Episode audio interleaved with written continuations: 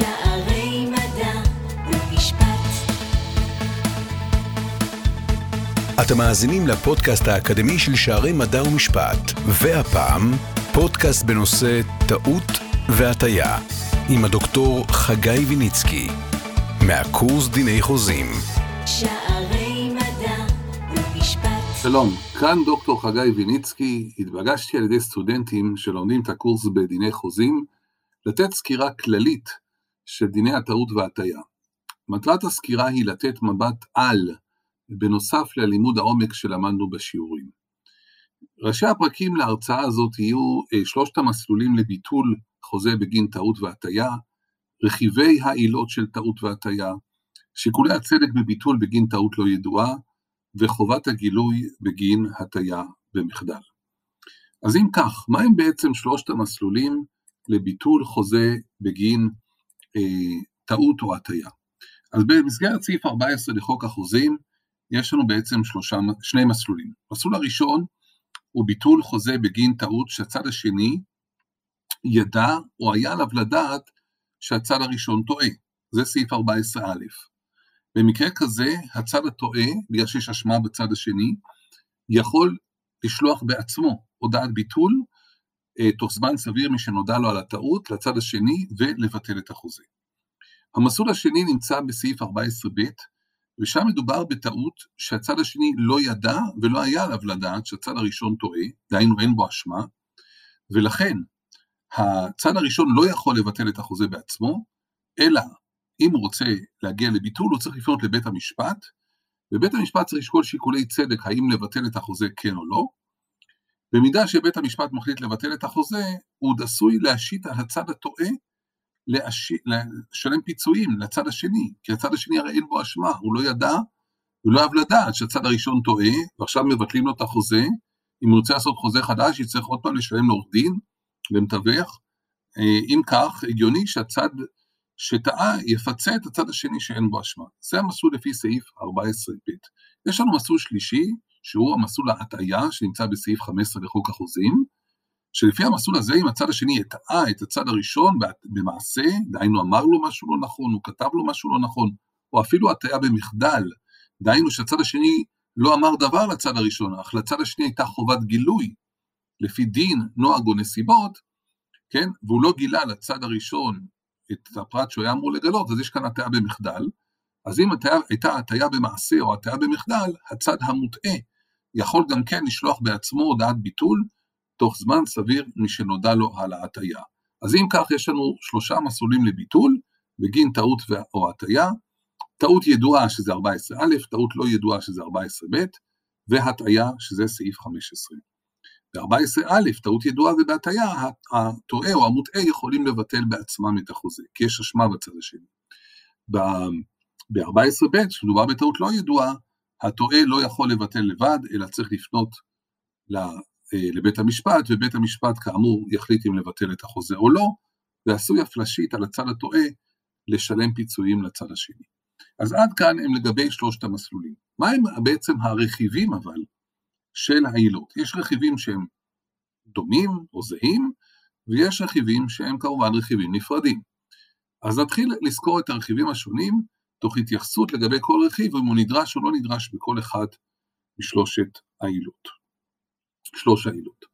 אז לגבי אה, אה, הרכיב הראשון, סעיפים ארבע עשרה ו-חמש עשרה מתחילים, גם ארבע עשרה א', גם ארבע עשרה ב', גם חמש עשרה, מי שהתקשר בחוזה. אז קודם כל צריך להוכיח שיש חוזה. כי הרי אם אין חוזה, אם החוזה לא ניחת, אם הוא לא עמד במבחני כיתת החוזה, אין מה לחפש בעילות הללו. העילות הללו הן עילות לביטול חוזה.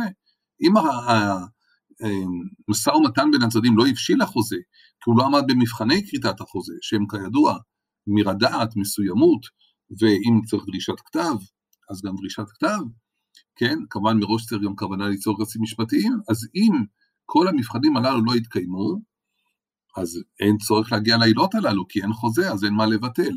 אז לכן קודם כל צריך להוכיח שחוזה ניחת, וזה נדרש בשלוש העילות. לאחר מכן צריך להוכיח שהייתה טעות.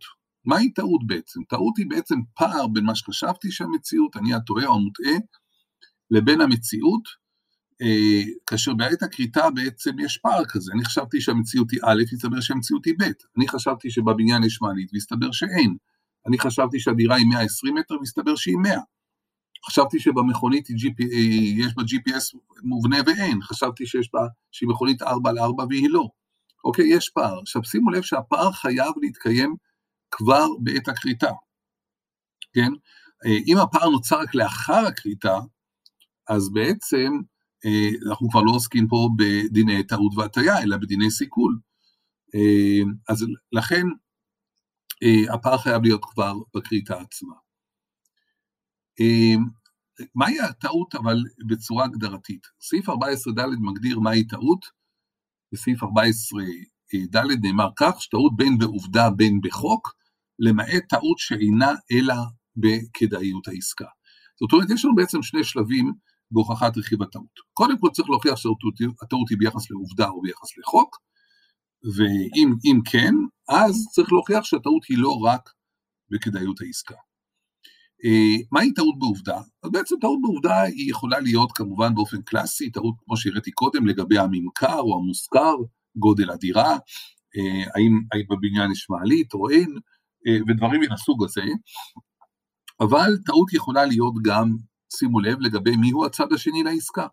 גם בפסק דין גוסמן נגד כספי, וגם בפסק דין תיק בשווילי נגד תפארת שלמה, היה מדובר בשני מקרים, במקרים שבהם צד לא היה מעוניין להתקשר עם מישהו מסוים, לאור יחסים אחורים שהיו לפניכם, ובאותם מקרים הצד השני לא הופיע בעצמו, כי ידע שהעסקה לא, לא תבשיל, אז הוא שלח עורך דין מטעמו ש... שירכוש את הנכס בנאמנות, תוך הסתרת העובדה של מי הוא, מי הוא הנהנה, מי הוא עומד מאחורי הנאמנות, ולאחר שהדבר התגלה, לאחר כיתת החוזה, כן? אז הצד שטעה והוא טעה, ביטל את החוזה בגין טעות או הטעיה, כאשר מהי הטעות, מי הוא הצד השני לעסקה, ובית המשפט קיבל את זה, שטעות יכולה להיות גם לגבי הזהות של הצד השני לעסקה.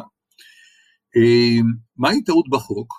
טעות בחוק יכולה להיות כמובן טענה שהטועה טוען שהוא לא ידע, שסעיף חוק מסוים שחל על העסקה, במשפט האזרחי, בניגוד למשפט הפלילי, הפלילי, אין תפיסה שאומרת שאי-דיעת הדין, כן, אינה פותרת, דיינו שאנחנו מוחזקים כי יודעים את כל הדינים, ממש לא. ולכן אדם יכול לטעון לטעות ביחס לחוק. יתרה מכך, בפסק דין קנפי והרואסטי, כן, היה דיון בעצם בשאלה, מה קורה אם הטעות בחוק נובעת מהסיבה הבאה.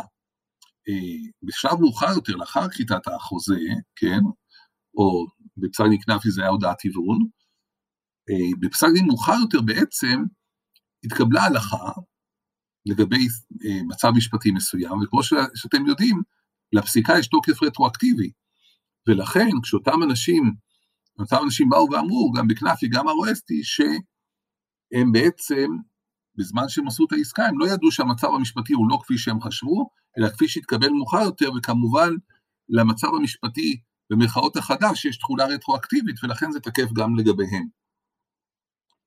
אז במקרים הללו טענו לטעות בחוק, בפסק דין קנפי קיבלו את הטענה הזאת, בפסק דין הרואסטי בית המשפט צמצם את האפשרות הזו לטעון לטעות ביחס לחוק, וטען שבמקרים כאלו שמדובר בפסיקה רטרואקטיבית, אפשר יהיה לטעון לטעות בחוק רק אם המצב המשפטי קודם היה ברור והוא השתנה, ולא במצב שהיה קודם כל מצב של ערפל משפטי, כפי שהיה בפסק דין הרואסטי, וגם צריך שהיחסים בין הצדדים יהיו יחסים ארוכי טווח, כן, של הרבה מאוד שנים, ולא חוזים קצרי טווח, ולכן גם בגלל הסיבה הזו, פסק דין הרואסטי לא הוקרא טעות בחוק, כי החוזה שם לא היה ארוך טווח, במידה שבית המשפט דרש.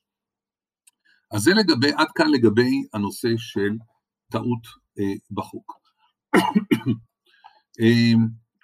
לגבי החלק השני, של ארבע עשרה ד', צריך להוכיח, לא מספיק להוכיח שיש טעות בעובדה או טעות בחוק, צריך להוכיח שהטעות היא גם כזו שהיא לא רק בכדאיות העסקה.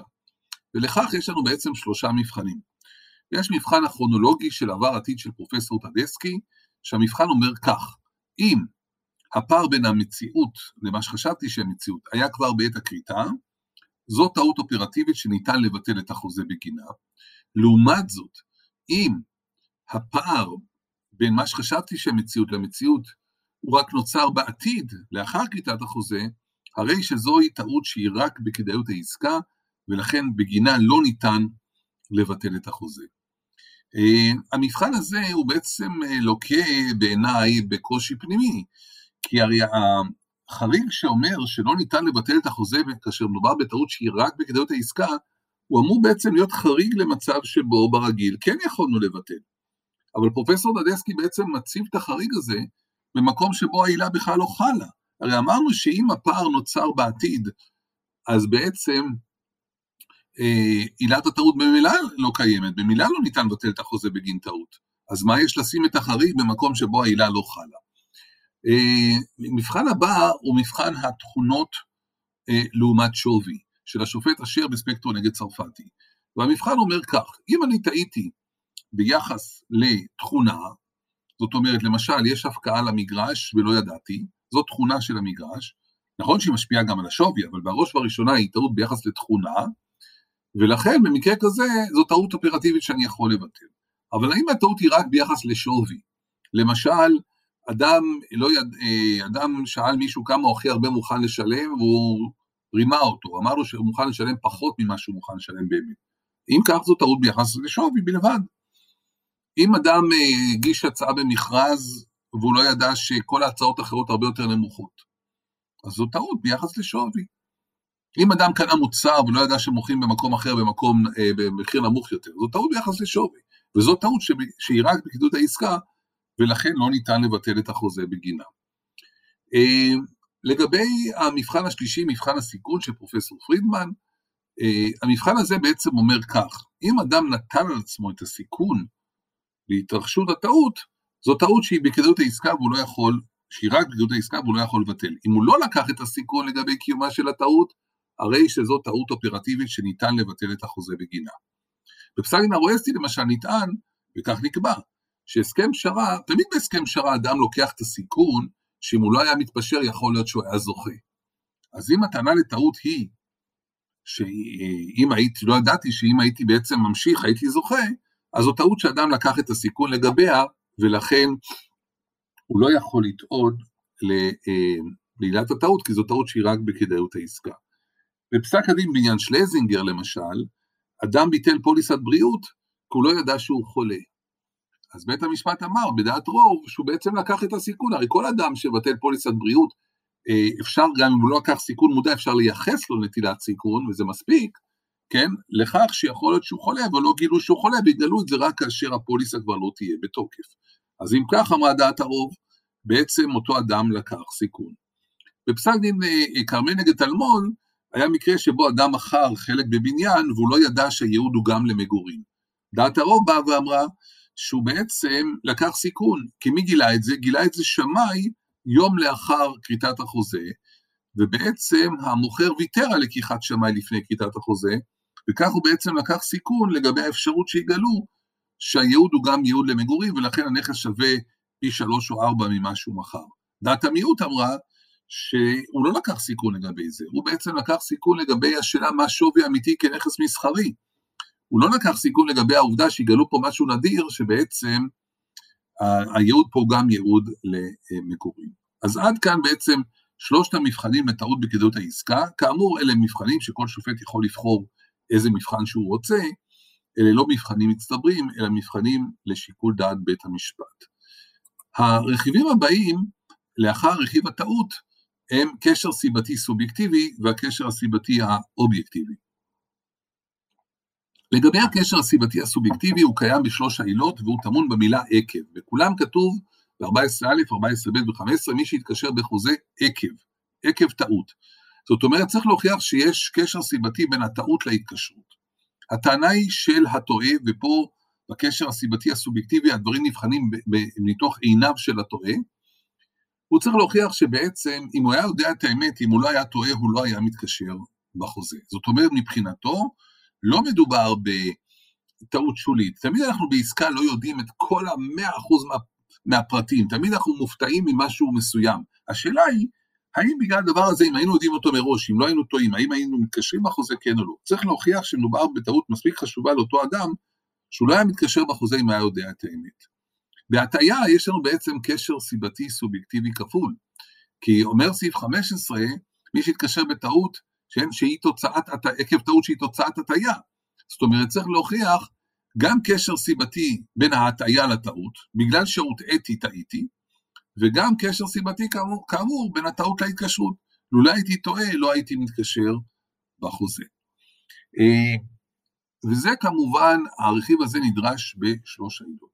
לגבי הרכיב הרביעי, הקשר הסיבתי האובייקטיבי, הוא טמון במילים, וניתן להניח שלולא הטעות לא היה מתקשר בחוזה, וזה אומר שעכשיו אנחנו נבחן את השאלה לא בעיניו של הטועה, אלא בעיניו של אדם הסביר.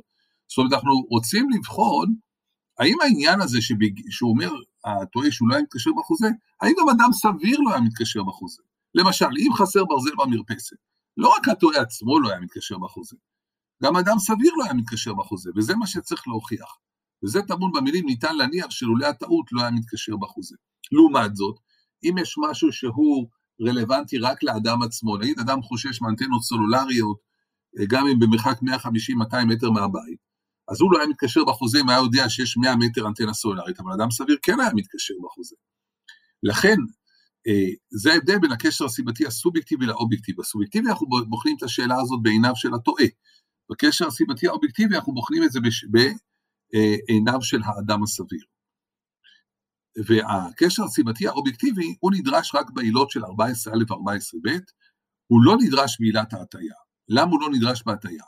כי בהטעיה אנחנו מייחסים בעצם חומרה גדולה יותר לצד השני, כי הצד השני בעצם גרם לטעות. בעוד שבעילת הטעות אין טענה שהצד השני הטעה אותי. בהטעיה יש טענה כזאת. ולכן בהטעיה רוצים להקל עם הצד המוטעה בכך שאנחנו נוותר לו על הרכיב של קשר סיבתי אובייקטיבי. מספיק שהוא יוכיח שלא זה חשוב בקשר הסיבתי הסובייקטיבי, גם אם אה, זה לא חשוב לאדם הסביר. אז הנה כבר ההבדל הראשון ברכיב מספר ארבע, קשר סיבתי האובייקטיבי, כן, שהוא נדרש רק בסעיפים ארבע עשרה א' וארבע עשרה ב', הוא לא נדרש בהטעיה. אה, הרכיב הבא הוא רדיעת הצד השני.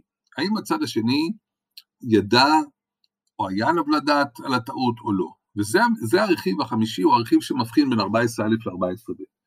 כי ב-ארבע עשרה א', כן, צריך להוכיח שהצד השני ידע שהצד הראשון טועה, או היה עליו לדעת שהצד הראשון טועה, והוא שתק, כן? ולכן זה מבסס אשמה לצד השני, הצד הראשון, הצד הטועה יכול לבטל. בעוד שב-ארבע עשרה ב' הצד השני לא ידע ולא ידע לדעת שהצד הראשון אה, אה, טועה, ולכן אין אשמה בצד השני. למשל, אם הצד השני יודע, הצד השני מוכר לי אה, קופסה של, של, שיש בה איזשהו, או, אה, נגיד, אוכל לתינוקות, והוא יודע שחסר ויטמין מסוים, אז אפשר לומר שהוא ידע שהצד הראשון טועה, כי הצד הראשון לא יבדוק את זה.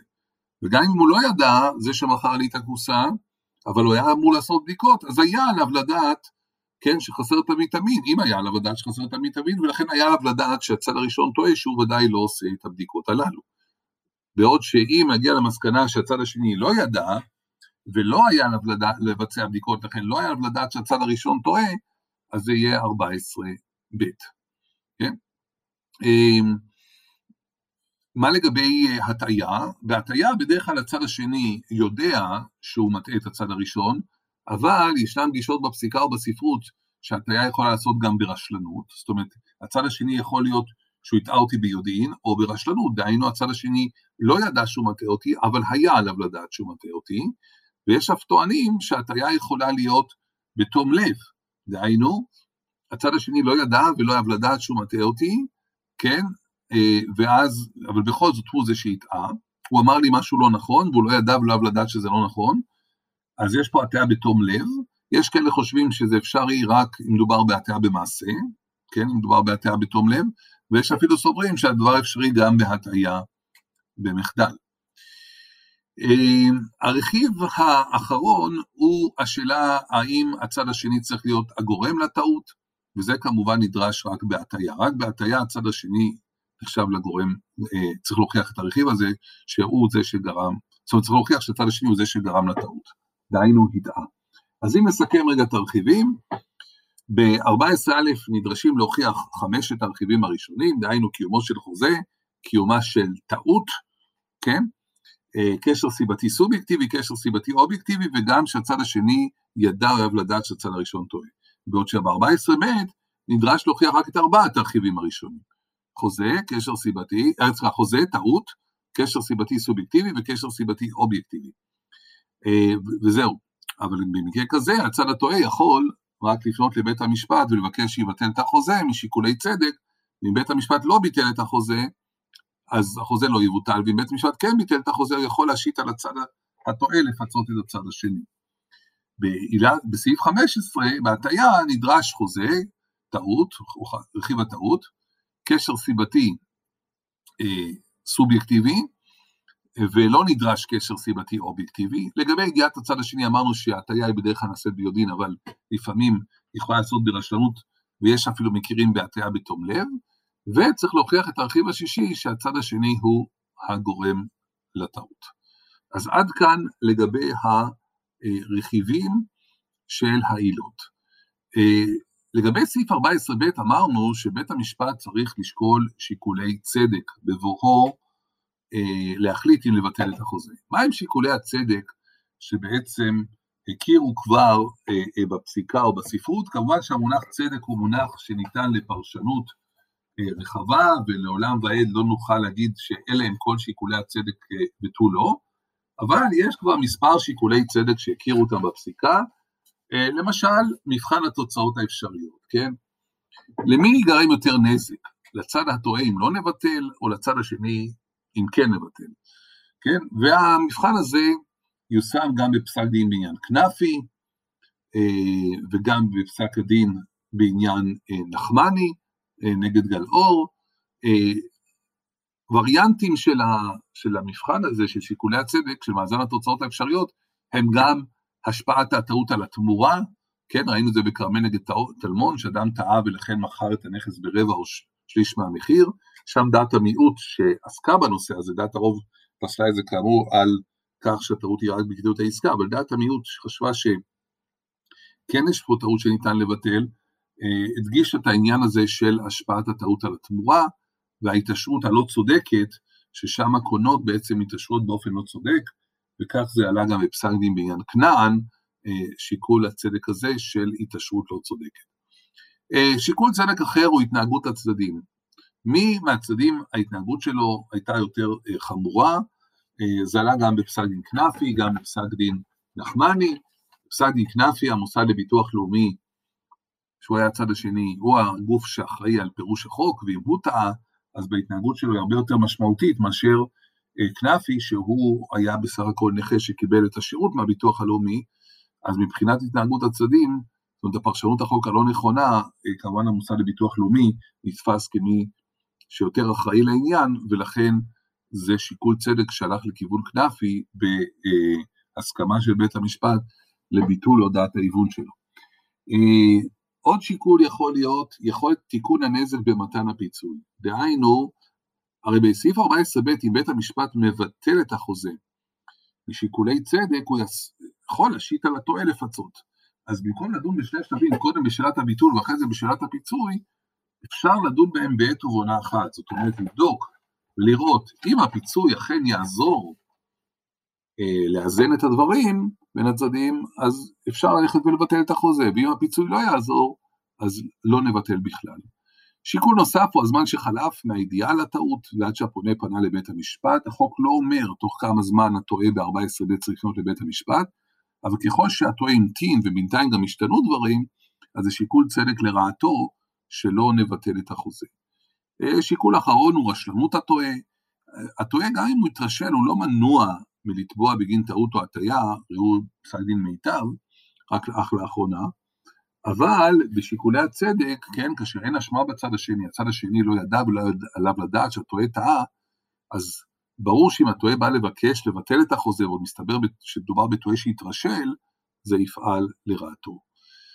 כמובן שאם מבטלים את החוזה, אפשר להשית סעד של פיצוי, כן, שהטועה יפצה את הצד השני, ונראה, וכך עולה גם מהקודק, שהפיצוי יהיה פיצוי שלילי, דהיינו החזר אה, הוצאות.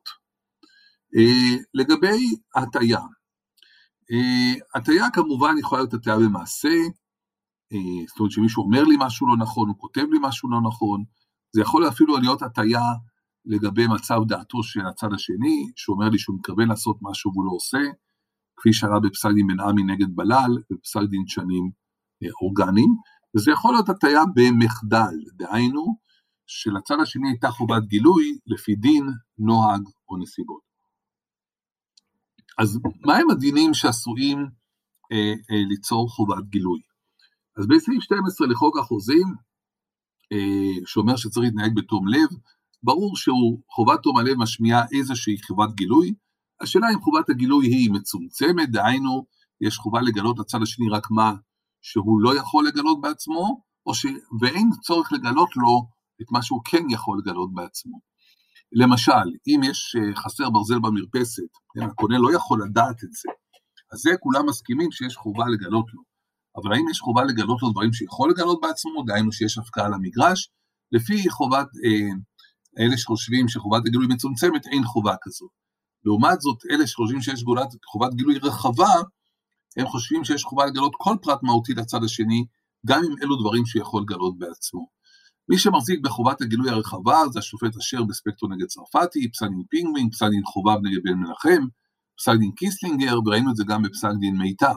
לעומת זאת, מי שבעד חובת גילוי מצומצמת, זה השופט לאנדוי בספקטרו נגד צרפתי, ופסק דין שפיגלמן. כיום, הנטייה היא, בעקבות פסקי הדין היותר חדשים פה, שהזכרתי קודם, שהם בחובת הגילוי הרחבה, היא שיש חובת גילוי רחבה, דהיינו, יש צורך לגלות לצד השני גם פרטים שהוא יכול לגלות בעצמו. סעיף נוסף הוא סעיף שש עשרה לחוק המחר, שבעצם יוצר חובת גילוי על המוכר כלפי הקונה, לגלות לקונה על כל אי התאמה אה, שהמוכר ידע או אהב לדעת עליה. אי התאמה היא בעצם משהו שלא מתאים, משהו בממכר שלא מתאים למוסכם, למוסכם בין הצדדים. אז אה, אם למשל במכונית יש אה, בעיה במנוע שהמוכר ידע, או שהיה עליו לדעת, אם למשל היה לוקח את הרכב לטיפול עשרת אלפים, אז, אה, והוא לא גילה את זה לקונה, אז הוא הפר את חובת הגילוי לפי סעיף שש עשרה לחוק המחר. שכמובן שזה חל רק על חוזה מחר. אבל יש לנו סעיף דומה בסעיף שמונה לחוק השכירות והשאילה, ששם ממנו עולה שיש בעצם חובת גילוי למזכיר כלפי הסוחר, על אה, אי התאמות או פגמים שהמזכיר ידע עליהם, אי התאמה זה שהמוזכר לא מתאים למה שסוכם, ופגם זה בעיה שיוצרת בעיה לשימוש במפנה, הפרעה לשימוש, אז במקרה כזה, אם המזכיר לא גילה על אי התאמה או לפגם לסוחר, אז הוא הפר את חובת הגילוי, פסק דין שעשה בזה שימוש, פסק דין שהיה מיטב, נגד זר תחנות דלק, המזכירה לא גילתה לסוחרת, שתחנת הדלק שהייתה אמורה להיות תחנת דלק בתחנת דילוק בדלק וגז, אין לה בעצם רישוי לגז. סעיף נוסף הוא סעיף שמונה לחוק השליחות, שמחייב את השולח, נגיד אם שלחתי מישהו עם ייפוי כוח לעשות בשבילי פעולה משפטית, יש לו חובה לגלות לי כל מיני פרטים שנודעו לו ביחס לנכס. זאת אומרת, אם נודע לשלוח למשל, שהמקרקעין הופכים להורים לעבור שינוי ייעוד, והוא לא מגלה את זה לשולח, ולהפך הוא הולך וקונה ממנו את המגרש, במקרה כזה בלי לספר לו על השינוי ייעוד, אז אפשר להגיד שהקונה בעצם הפר את סעיף שמונה לחוק השליחות, כי הוא היה קודם שלוח לפני שהוא היה קונה. וזו כמובן עילה לביטול בגין הטעה במחדל. סעיף שמונה לחוק המתווכים, קובע שמתווך חייב לנקוט בנהיות בנאמנות כלפי הלקוח שלו, ולכן אם מתווך גילה על הנכס שהוא פרט מסוים, והוא לא גילה את זה ללקוח שלו, ובמקום זה קנה את הנכס לעצמו, אז גם פה הוא הפר את חובת הגילוי לפי סעיף שמונה לחוק המתווכים, פסק דין צמח נגד סימנטוב עשה בזה שימוש, וגם פסק דין סויסה נגד זגה, זה המקרה כזה שבני זוג התייעצו עם מתווך, האם קרקע הולכת לעבור שינוי ייעוד, והמתווך אמר בתחילה שלא, ואחר כך גילה שכן, והוא הפך להיות סוג של קונה, בלי לגלות להם שהקרקע הולכת להיות שינוי ייעוד, בית המשפט לא הפיס שם סעיף שמונה לחוק המתווכים, בטענה שהוא לא התרשם שהוא היה חם מתווך שלהם, לא רק שהתייעצו איתו, אבל אם הוא אכן היה מתווך, אז סעיף שמונה לחוק המתווכים היה מתאים בעניין הזה. סעיף שש עשרה לחוק ניירות ערך, בעצם מחייב חברה לשים בתשקיף שלה פרטים מסוימים, אז אם חברה לא עשתה את זה, ומישהו התקשר איתה בחוזה, הוא יכול להגיד שהפרה את חובת הגילוי, לפי סעיף שש עשרה לחוק ניירות ערך.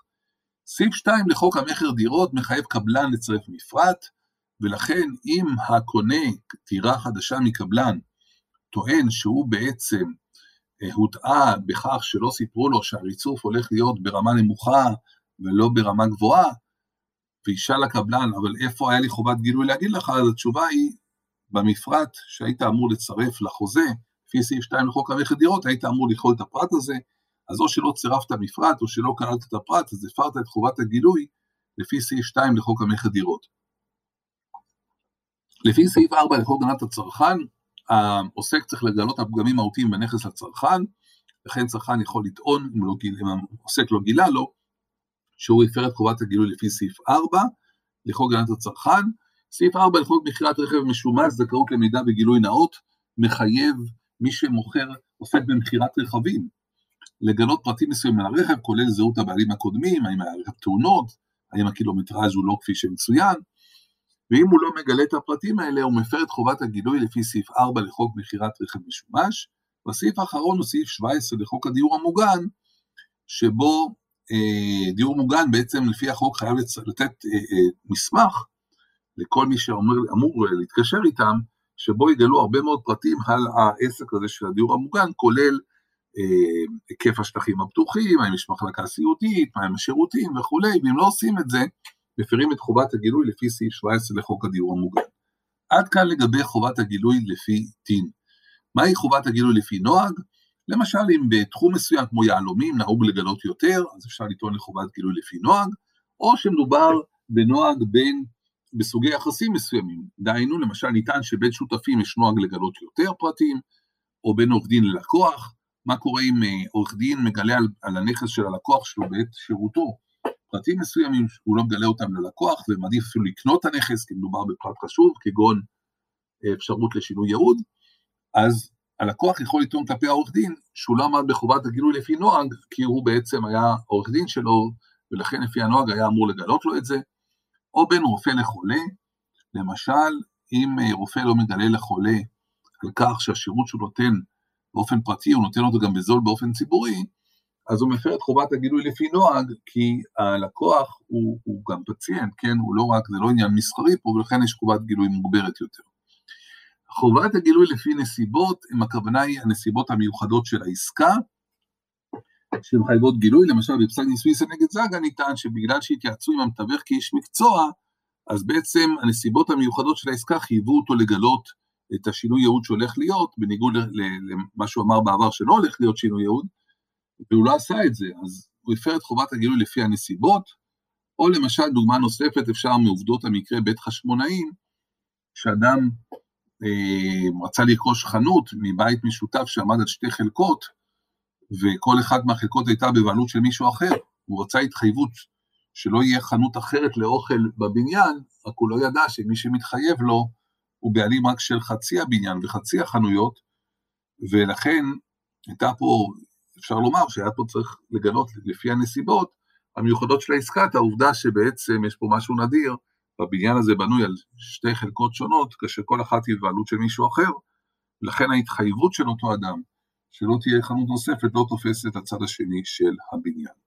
אז עד כאן לגבי חובת גילוי לפי הנסיבות, וסיימנו את הסקירה הכללית, לגבי אה, טעות והטעיה, כמובן שדיברנו רק על הסוגיות מרכזיות, אה, כמובן שהיקף החומר שמחייב לבחינה, או היקף החומר שנלמד בשיעורים עצמם, וכמובן שאני מאחל לכם המשך הצלחה בלימודים, והצלחה בבחינות.